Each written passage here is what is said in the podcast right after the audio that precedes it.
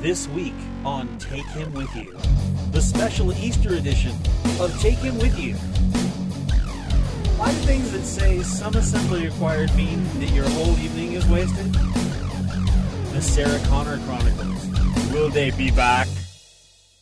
Plus, part two of Beaten to a Pulp, the audio drama from Take Him With You. Check out a little preview. Note to self. I've been watching the crowd forming. There's people from all different walks of life here. I see a whole section of what appears to be religious leaders, and they're grinning and whispering back and forth with each other. It's kind of sad.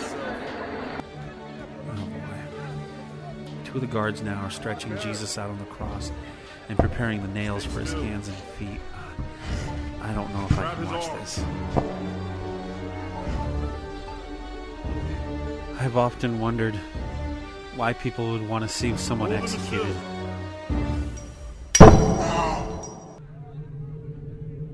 What? Something strange is happening. It's starting to get dark out, but it's not time for that.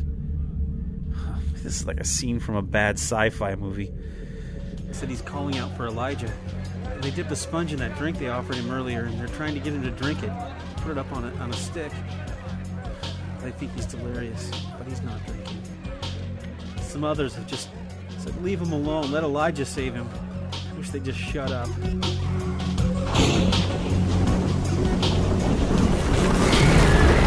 ground is, is shaking now. It's an earthquake. Ah, the atmospheric pressure is intense. Like I said, you don't want to miss one minute of this week's Take Him With You.